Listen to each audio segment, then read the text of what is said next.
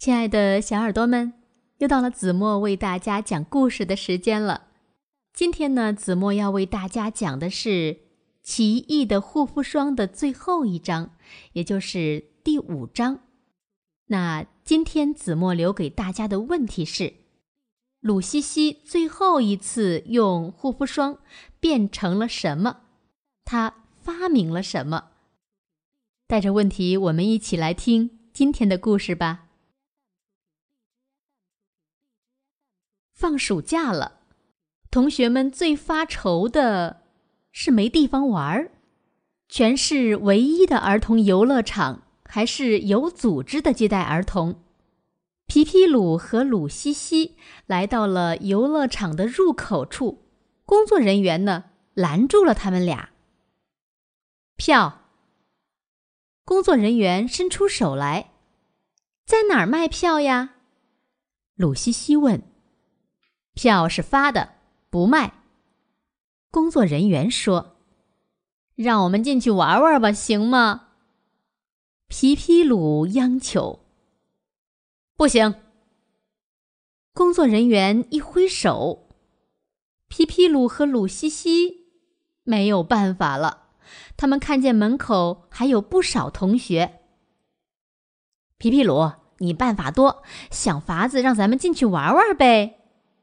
一位男同学说：“就是呀，干嘛不让咱们进去啊？”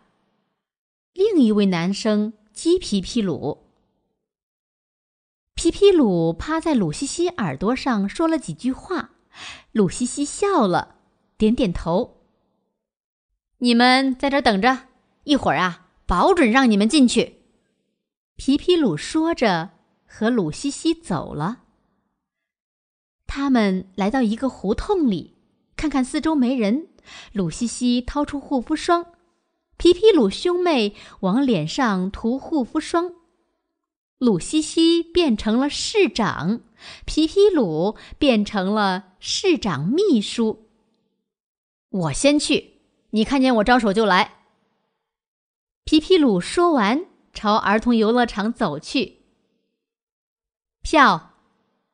工作人员拦住皮皮鲁：“我是市长秘书，一会儿市长要来视察，快去叫你们经理。”皮皮鲁模仿通常见到的那些秘书的神气，一听是市长的秘书，那工作人员脸上顿时平添了笑容。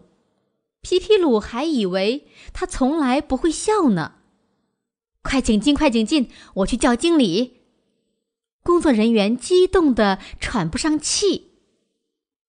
皮皮鲁趁他不注意，朝鲁西西招招手。经理闻讯赶来时，市长已经来到了。大家都在电视上见过市长，所以一眼就认出来了。快让厂里的孩子们都出去，市长好视察。经理小声的吩咐工作人员。干嘛让孩子们出去呀？鲁西西问经理：“这、这、这是为了您的安全吗？”经理说：“这些孩子会伤害我吗？”鲁西西大声笑起来：“这、这……”经理不知道该说什么了。为什么不让门口的孩子进来呢？鲁西西问。他们没票。工作人员解释说：“为什么没票？”市长穷追。这工作人员也这开了。从今天开始，儿童游乐场免票，让所有的孩子进来玩儿。鲁西西向经理发指示：“是是是，听您的。”经理点点头。快让门外的孩子进来。皮皮鲁对工作人员说：“工作人员只得招呼被关在门外的孩子们都进来玩。”孩子们欢呼着跑进游乐场。孩子多，游乐设施少，这样。也玩不好呀。经理小心翼翼的对市长说：“多盖几座游乐场嘛。”鲁西西说：“这可不容易。”经理说：“有什么难的？”鲁西西问：“地皮呀，经费、材料。”经理一边扳手指头一边说：“张秘书，你通知一下，限三天内。”把这些问题都解决了，全市有那么多的孩子，就这么一座游乐场，太不像话了。鲁西西一边说，一边盯着远处的太空游戏机，他急于去玩。皮皮鲁呢，也早就忍不住了，他想了脱身之计。经理，你们忙去吧，我陪市长转转。皮皮鲁对经理说。我陪市长视察，我陪市长视察。经理不敢离开。你要像尊重我这样尊重孩子就好了。鲁西西告诫经理，经理出了一身的汗。行了，你去工作吧。皮皮鲁让经理走了。鲁西西和皮皮鲁来到一座假山石边，恢复了原样。他俩争着去玩宇宙飞船。经理听说市长一直没出去，吓得大气也不敢出，对孩子们要求尽量满足。其实呢，皮皮鲁和鲁西西早玩够，回家了。第二天，鲁西西和皮皮鲁又变成市长和秘书，到有关单位转了一圈儿还真管用。七座儿童游乐场。破土动工了。鲁西西的护肤霜已经为数不多了，有的地方呢已经露出了瓶底。鲁西西要把这最后的护肤霜用在最有意义的时候。开学了，老师让同学们选举中队委员，鲁西西呢被同学们选举为宣传委员。老师呢，交给他一项任务，组织一次别开生面的主题中队会。这可难住了鲁西西，他请爸爸妈妈帮着出主意，爸爸妈妈也想不出绝招。晚上，鲁西西躺在床上睡不着，他想起了护肤霜。要是让全班同学每人涂上护肤霜，根据自己的理想。变成长大以后的样子，一定有趣。鲁西西一咕噜爬起来，他睡不着了，想马上去找老师。他一看表，都夜里十点了，只好等到明天。第二天，鲁西西向老师谈了自己开主题中队会的设想。老师以为鲁西西神经出了毛病，他不信有这种神奇的护肤霜。鲁西西呢，当场给老师表演了一次，老师瞠目结舌。好，就按你的设想开。老师批准了。那老师把家长都请来行吗？鲁西西问。可以，老师同意了。你去筹备吧。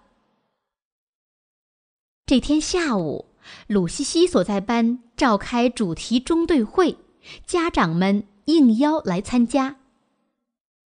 出旗，敬礼。中队长宣布主题中队会开始。鲁西西在仪式后宣布中队会内容。我们每个同学都有自己的理想，这些理想大都是根据自己的爱好确立的。今天呢，我这里有一种神奇的护肤霜。鲁西西举起小瓶子，涂在脸上呢，就能根据自己的想象变成大人。现在每个同学涂一点儿，想变成什么样都行。同学们激动了，太有意思了。家长们以为这是在表演童话剧呢。同学们排队依次领取护肤霜。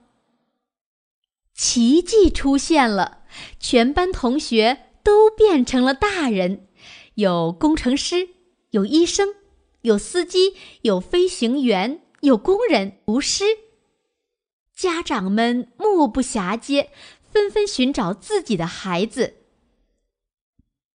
爸爸，王健同学走到爸爸跟前。王健的爸爸怔住了。怎么，自己的儿子变成了炼钢工人？他希望儿子长大当医生的呀。你，你真不争气！王健的爸爸急了。爸爸，我就想当炼钢工人。王健丝毫不感到丢人，爸爸呢，气得说不出话来。傅丽娟的妈妈好不容易找到了当教师的女儿，她做梦也没有想到女儿会当教师，她是想让女儿当艺术家的呀。赵铁的爸爸想让儿子将来跟他一样成为一个作曲家，可儿子去当了画家。田丽娜的妈妈挺高兴的，女儿总算当上了工程师。可一问，女儿并不像妈妈想的那样当了微波工程师，而是当了建筑工程师。文文静静的孔莹，居然穿上了军装，当了卫生员；淘气的出奇的齐宁，却书生气十足的当了自然科学家。家长们都仿佛不认识自己的孩子了。原来。孩子们心里想的和爸爸妈妈想的不一样，爸爸妈妈从来没尊重过孩子的理想。老师也不认识自己的学生了，他惊讶的张大了嘴，不知说什么好。看到自己的一班学生未来的模样，他打心眼里感到自豪。同学们兴奋极了，他们一边同父母打招呼，一边互相攀谈。鲁西西成了发明家，他发明了外语交换机，不懂外语的人不用翻译也能同外国人交谈了，只要把小型交换机打开就行了。早知道你有这么伟大的发明，我就不费时间学外语了。王晓东。对鲁西西说：“他最怕学外语。”看着这热闹的场面，家长们思绪万千。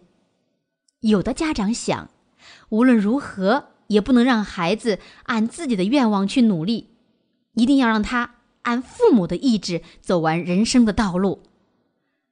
有的家长想，原来自己一点儿也不了解孩子。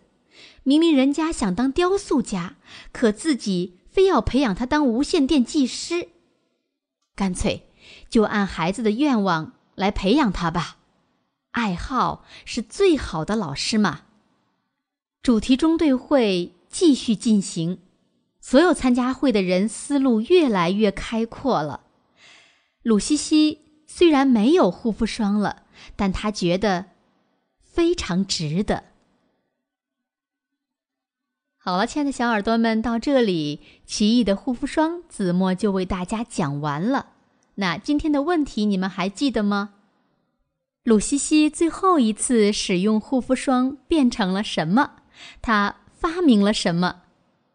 如果你在故事中找到了正确答案，那就在评论区给子墨留言吧。所有的小耳朵们，就这样吧，晚安了，好梦。